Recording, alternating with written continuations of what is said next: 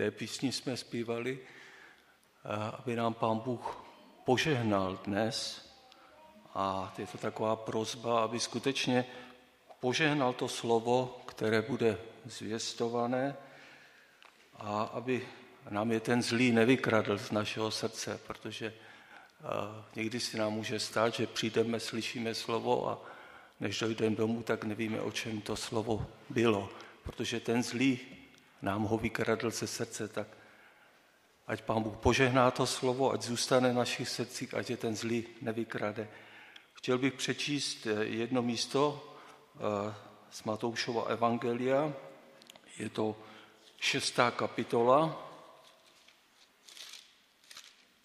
Najdeme si to spolu. Matouš šestá kapitola a je to od 19. Eh, verše. A zde čteme slovo Boží. Neukládejte si poklady eh, na zemi, kde je ničí mol a res a kde zloději vykopávají a kradou. Ukládejte si poklady v nebi, kde je neničí mol ani res a kde je zloději nevykopávají a nekradou. Neboť kde je tvůj poklad, tam bude i tvé srdce. Jsou to slova Pána Ježíše. Pán Ježíš, eh, když učil své učedníky, tak eh, kdybychom si četli předtím ty místa, tak tam je napsáno, že je učil, jak se mají, jak se mají modlit, jak mají prokazovat dobrodiní a jak mají se postit. A tento oddíl je o tom, jak mají, jak mají žít zde na zemi. A když jsme si toto místo eh, s Halinkou četli, eh, tak se mě Halinka tak bezelstně zeptala, eh, co to je. My víme, že si nemáme ukládat ty poklady zde na zemi, to, to si dovedeme představit, jo? protože tady to, co máme, ten svůj majetek, peníze, že si můžeme uložit do banky, jo. Ale pán Ježíš tady je, říká takovou věc, ukládejte si poklady v nebi. A my často toto místo čteme a můžeme ho číst, já nevím, stokrát, každý, každý podle toho, jak je dlouho živ. A řekněte mi, Zamysleli jsme se někdy nad tím, co to je ukládat si poklady v nebi? Můžete mi někdo z vás říct, jak si můžu tady eh, ukládat poklady v nebi? Eh, co si tam máme v tom nebi ukládat? Když tady pán Ježíš přichází a říká, ukládejte si poklady v nebi. Co si pod tím představujete? A to, tuto otázku mě Halinka položila. A já jsem v tu chvíli, přiznám se, i když jsem to slyšel hodněkrát, tak jsem musel říct, že jsem mlčel. Nebyl jsem schopen v tu chvíli, když mi to řekla, jí říct, co to znamená ukládat si v nebi. Protože eh, tady ty věci na zemi je jasné, ale jak si mám ukládat eh, poklady v nebi?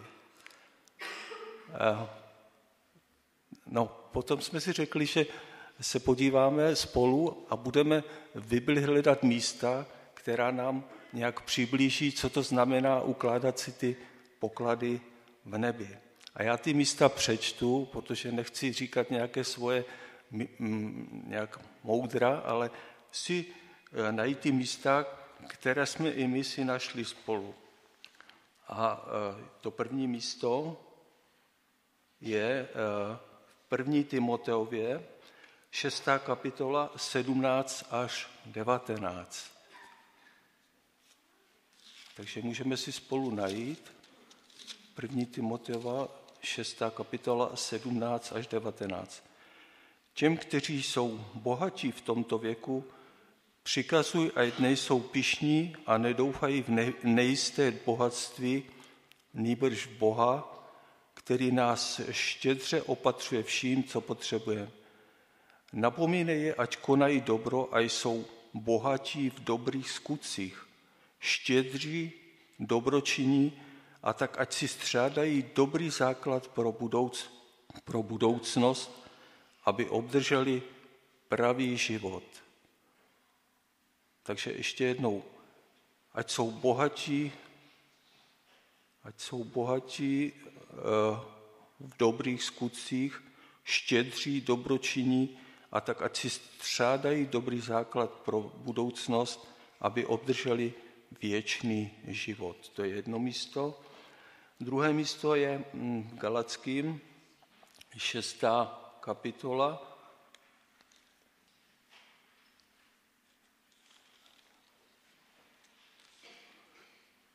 Sedmý až devátý verš. Neklamte se, Bohu se nikdo nebude posmívat. Co člověk zaseje, to také sklidí. Kdo zasevá pro své tělo, sklidí zánik. Kdo však zasevá pro ducha, sklidí život věčný. V konání dobra neumdlevejte. V konání dobra neumdlevejte. A neochabneme-li, budeme sklízet ustanovený čas. Takže to jsou dvě místa, které jsem četl.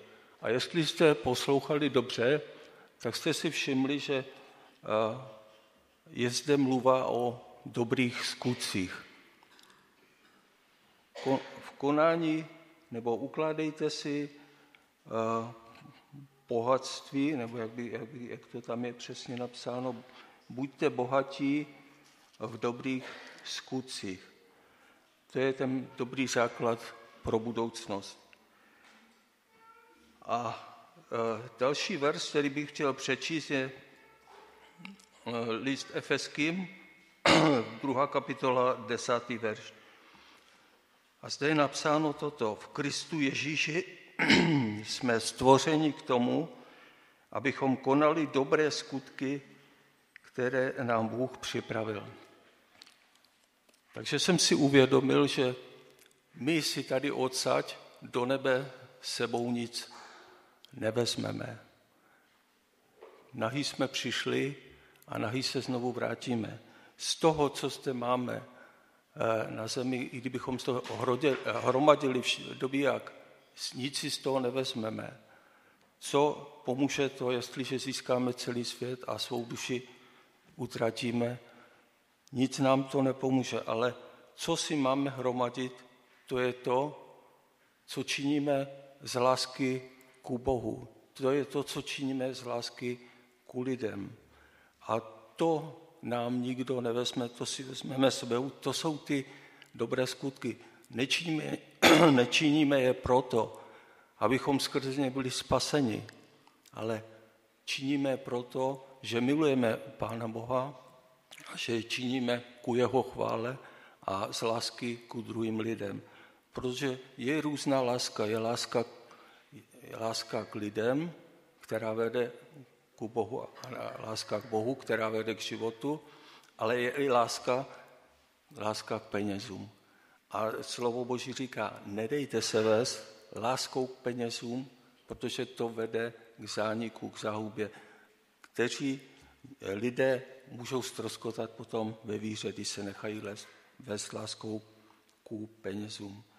Takže nic si sebou skutečně, co zde máme, co zde hromadíme, nevezmeme sebou. Říká pán Ježíš, neukládejte si zde poklady, ale ukládejme si ty poklady v nebi. A co za námi půjde ve zjevení, je napsáno toto. Blahoslavení jsou ti, kteří odtąd umírají v pánu, odpočinou od svých prací, neboť jejich skutky jdou s nimi. Takže jestli s námi něco půjde do nebe, tak to budou, a za námi, to budou jenom a jenom naše dobré skutky.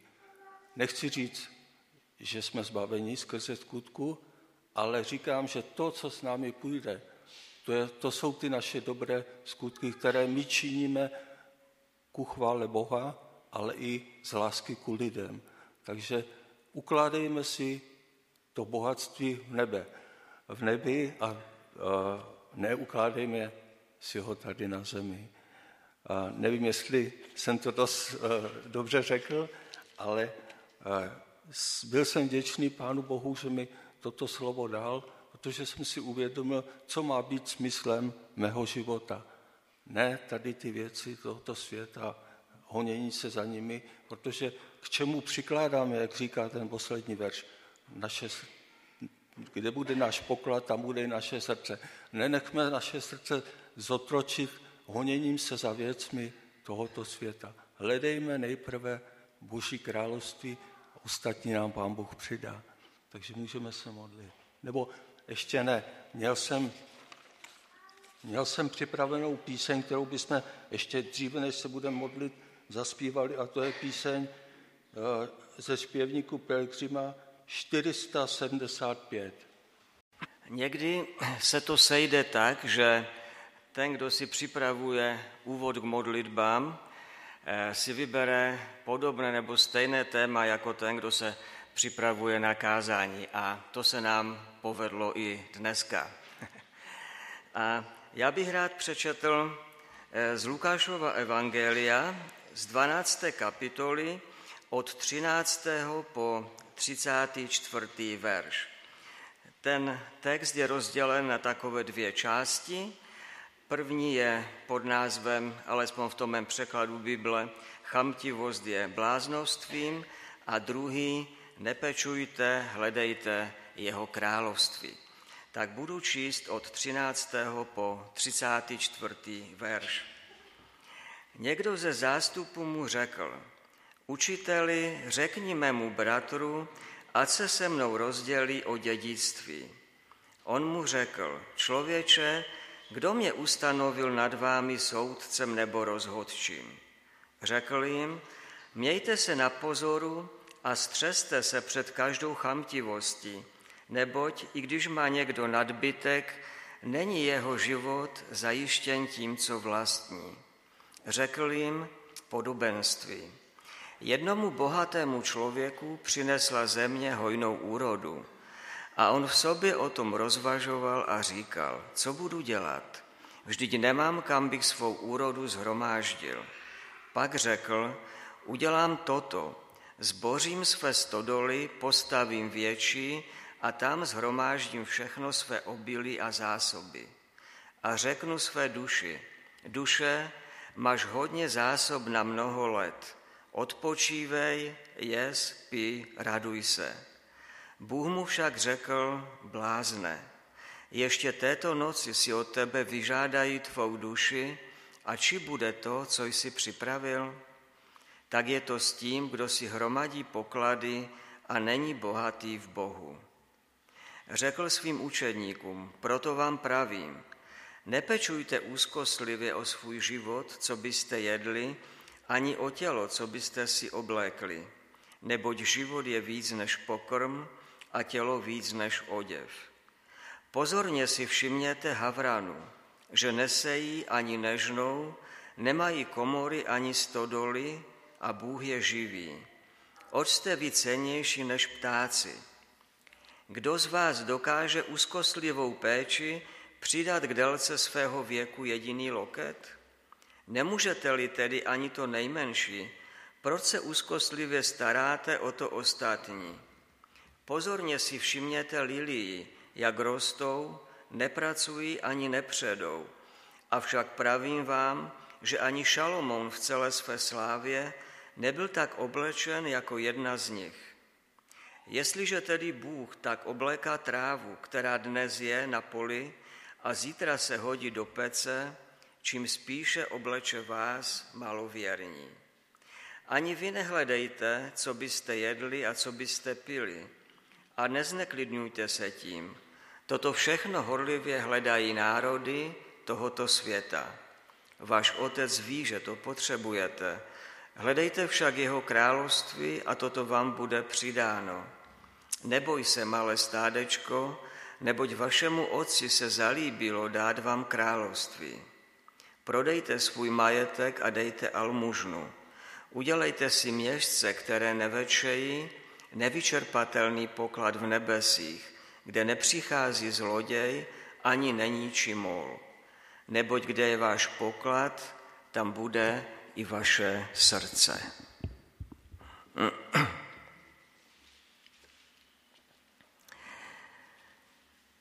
Ve třináctém verši máme před sebou neznámého člověka, který z největší pravděpodobnosti byl svým bratrem připraven o podíl na dědictví. Ten přichází za Ježíšem a prosí ho, aby Ježíš jeho bratrovi domluvil. Ježíš na to odpovídá. Člověče, kdo mě ustanovil nad vámi soudcem nebo rozhodčím? A to je věta, kterou jeho prozbu Ježíš zamítne. Nebude domlouvat jeho bratrovi. Ježíš připouští, že na takové spory a na takové situace jsou soudci a rozhodčí.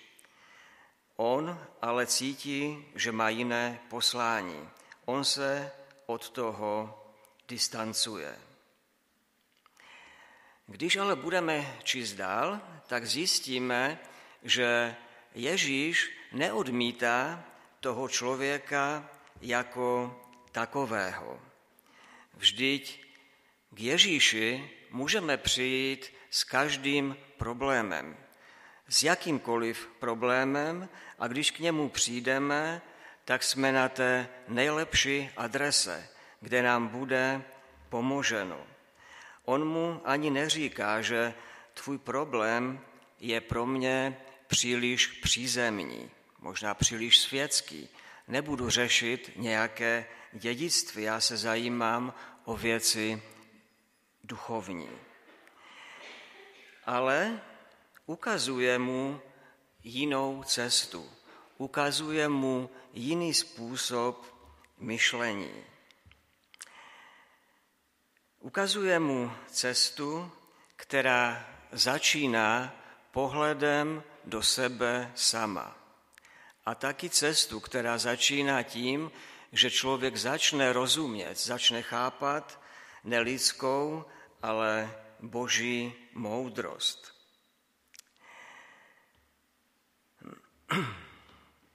Mějte se na pozoru před každou chamtivostí. To je pohled do sebe sama. A podobenství o boháči a stodolách, to je učení se moudrosti, to je učení se božího pohledu na svět. I když to tak na první pohled může vypadat, tak Ježíš tohoto člověka neobvinuje z chamtivosti. On v tom 15. verši už nemluví jenom k němu. On tady používá množné číslo. Mějte se na pozoru.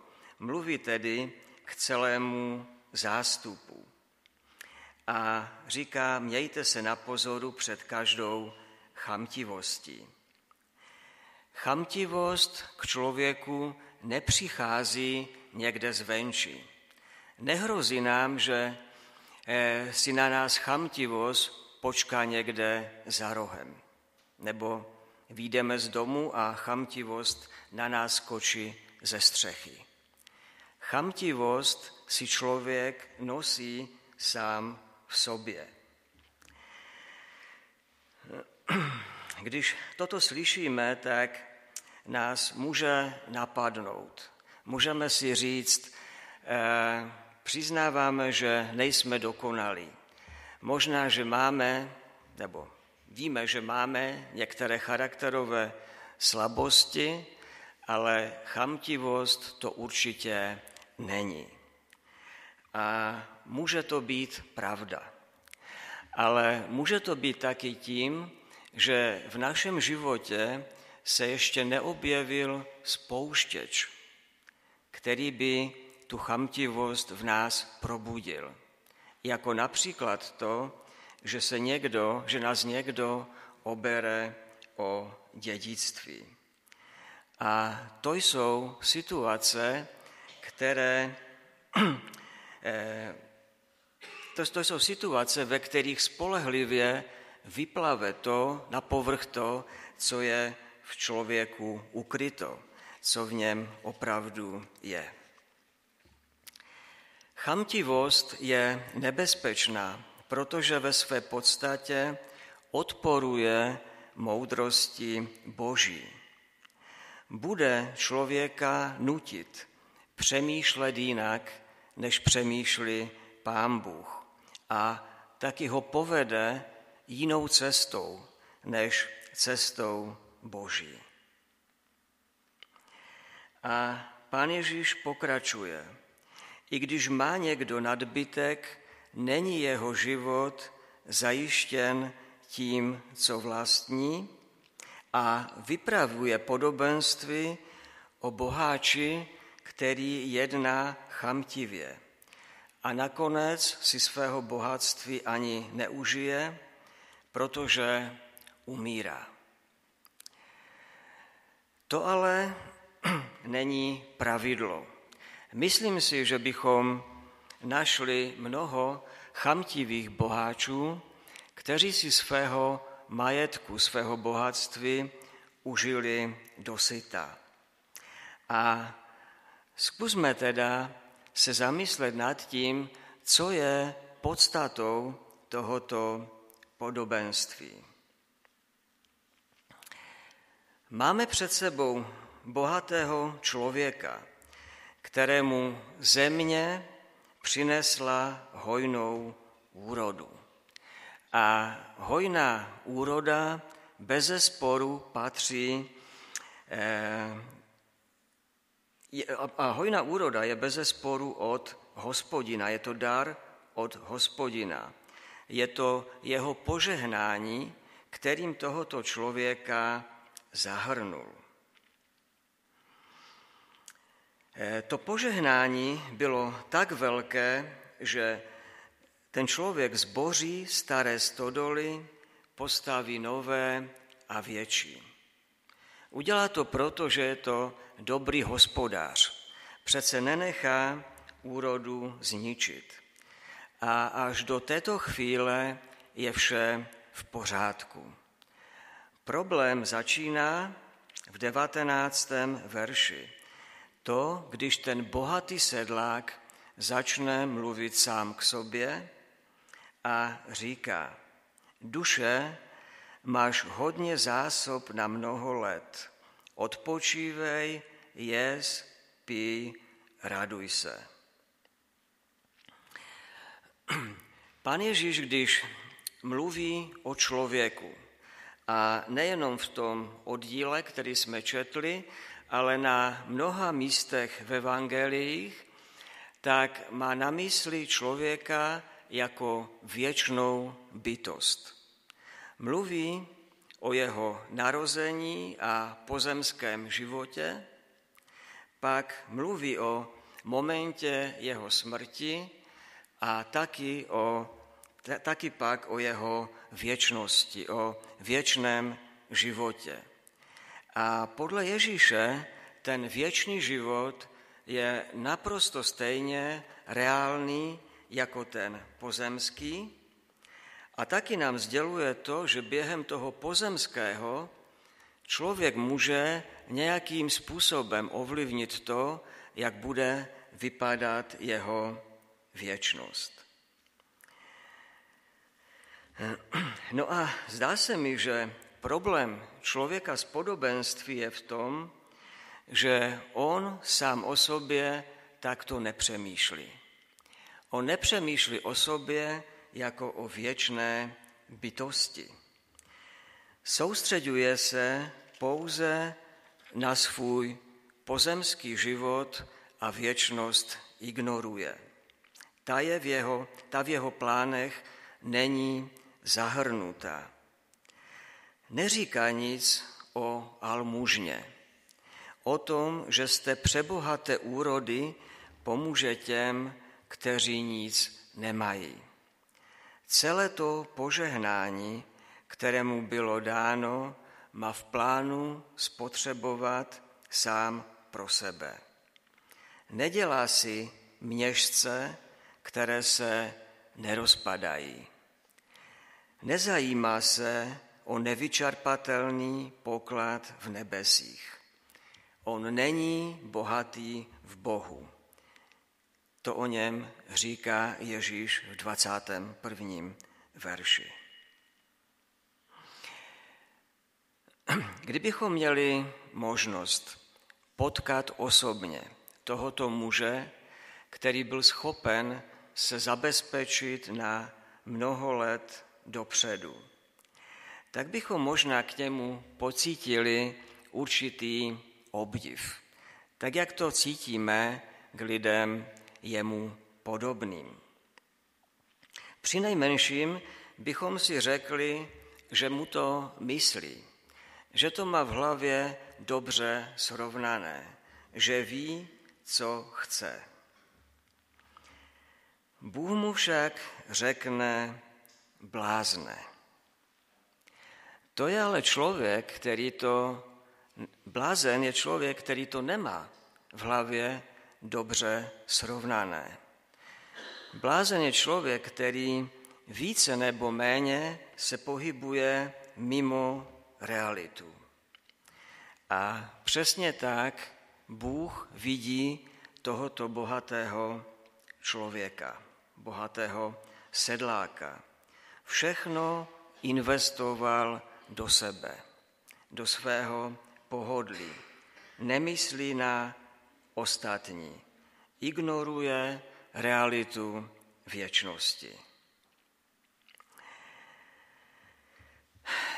Co vlastně Ježíš tomu člověku z 13. verše, tomu prosícímu člověku, aby domluvil jeho bratru, tím vším, co mu říká, sděluje. Myslím si, že když to budu malinko parafrázovat, takže můžu říct, že Ježíš mu říká asi toto. Ať už nakonec ten svůj případ předáš nebo nepředáš soudci. Nyní se měj na pozoru před chamtivostí, protože situace, do které se dostal, může tu chamtivost v tobě probudit. A chamtivost z tebe udělá blázna. Donutí tě investovat pouze do sebe a připraví tě o věčnost. Lidsky to může vypadat moudře. Cítíme obdiv k lidem, kteří jsou bohatí, kteří se umí zabezpečit. Ale pokud nejsou současně bohatí v Bohu, tak božím pohledem to je bláznovství.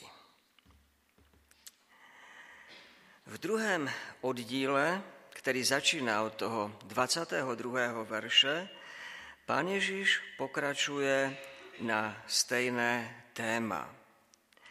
Dvakrát vybízí své posluchače k pozornému pohledu. Pozorně mají sledovat to, co se děje v přírodě, jak to tam funguje.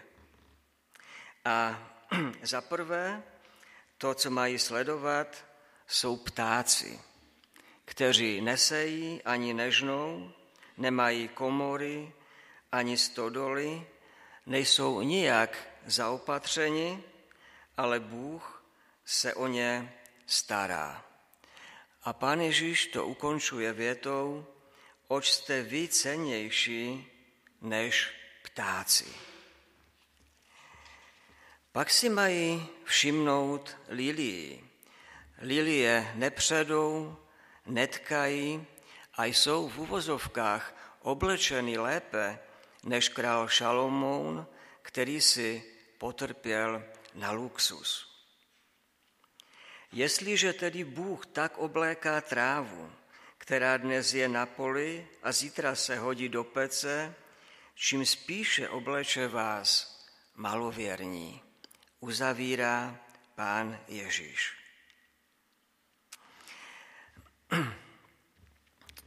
Ti, kteří tady Ježíše poslouchají, pán Ježíš vybízí k tomu, aby materiálnímu zaopatření ve svém životě nevěnovali úzkostlivou péči.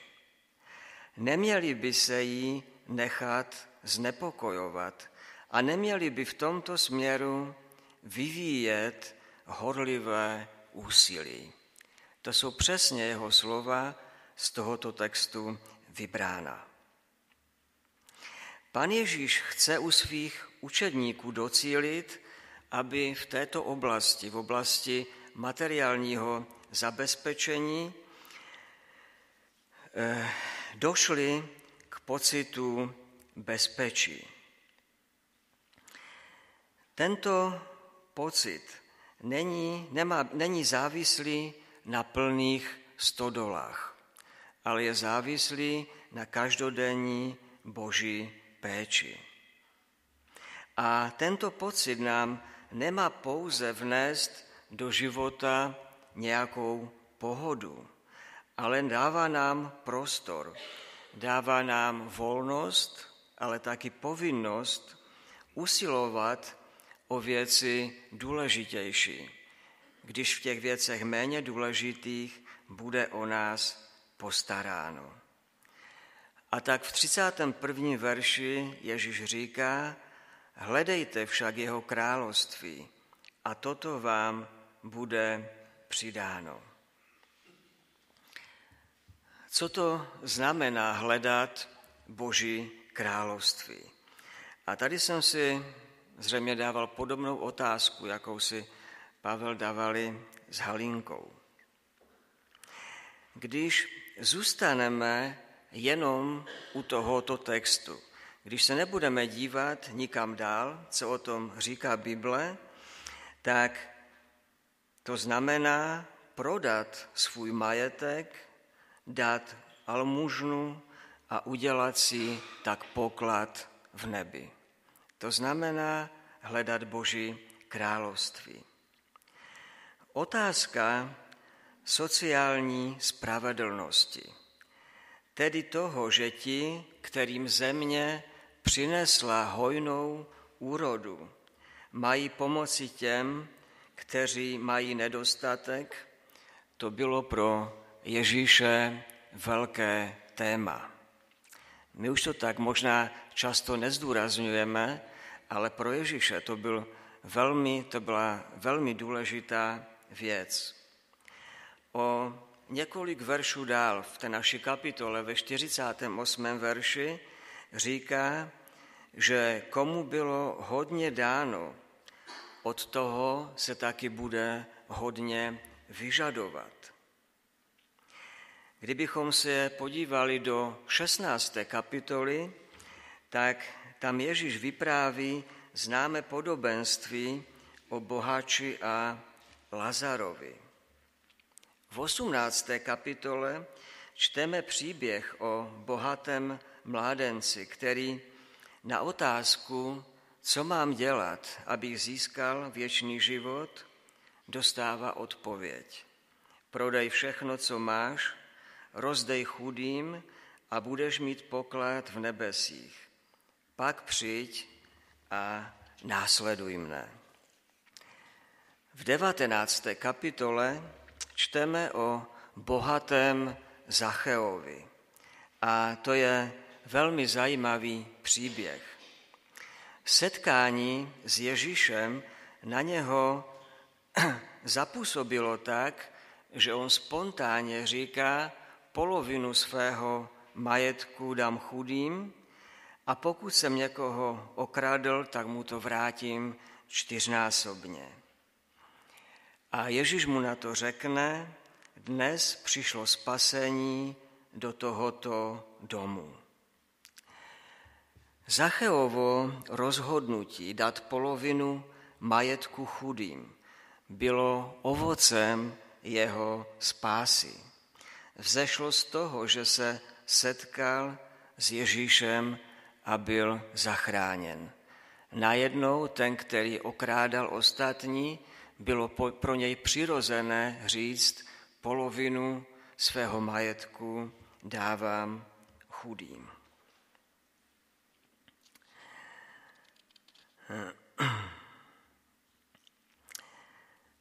Z jiných míst Božího slova víme, že eh, hledání nebo usilování o Boží království eh, to není jenom o sdílení svého majetku s chudými.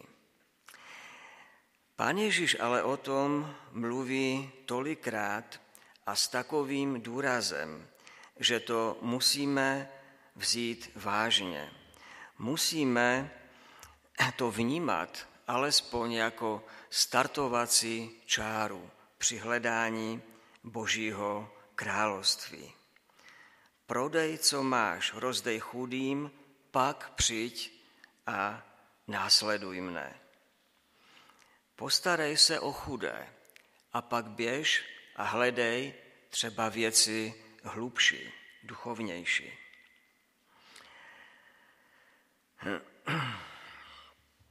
Ježíš to jenom nehlásá, ale on to taky žije. Kdyby si ve své době nechal platit za uzdravování, kdyby si nechal zaplatit za kříšení mrtvých, tak by patřil k nejbohatším, možná by byl nejbohatším člověkem tehdejšího světa. On to všechno ale dělá zdarma. A v podstatě to je totéž, jako by všechno prodal a rozdal chudým.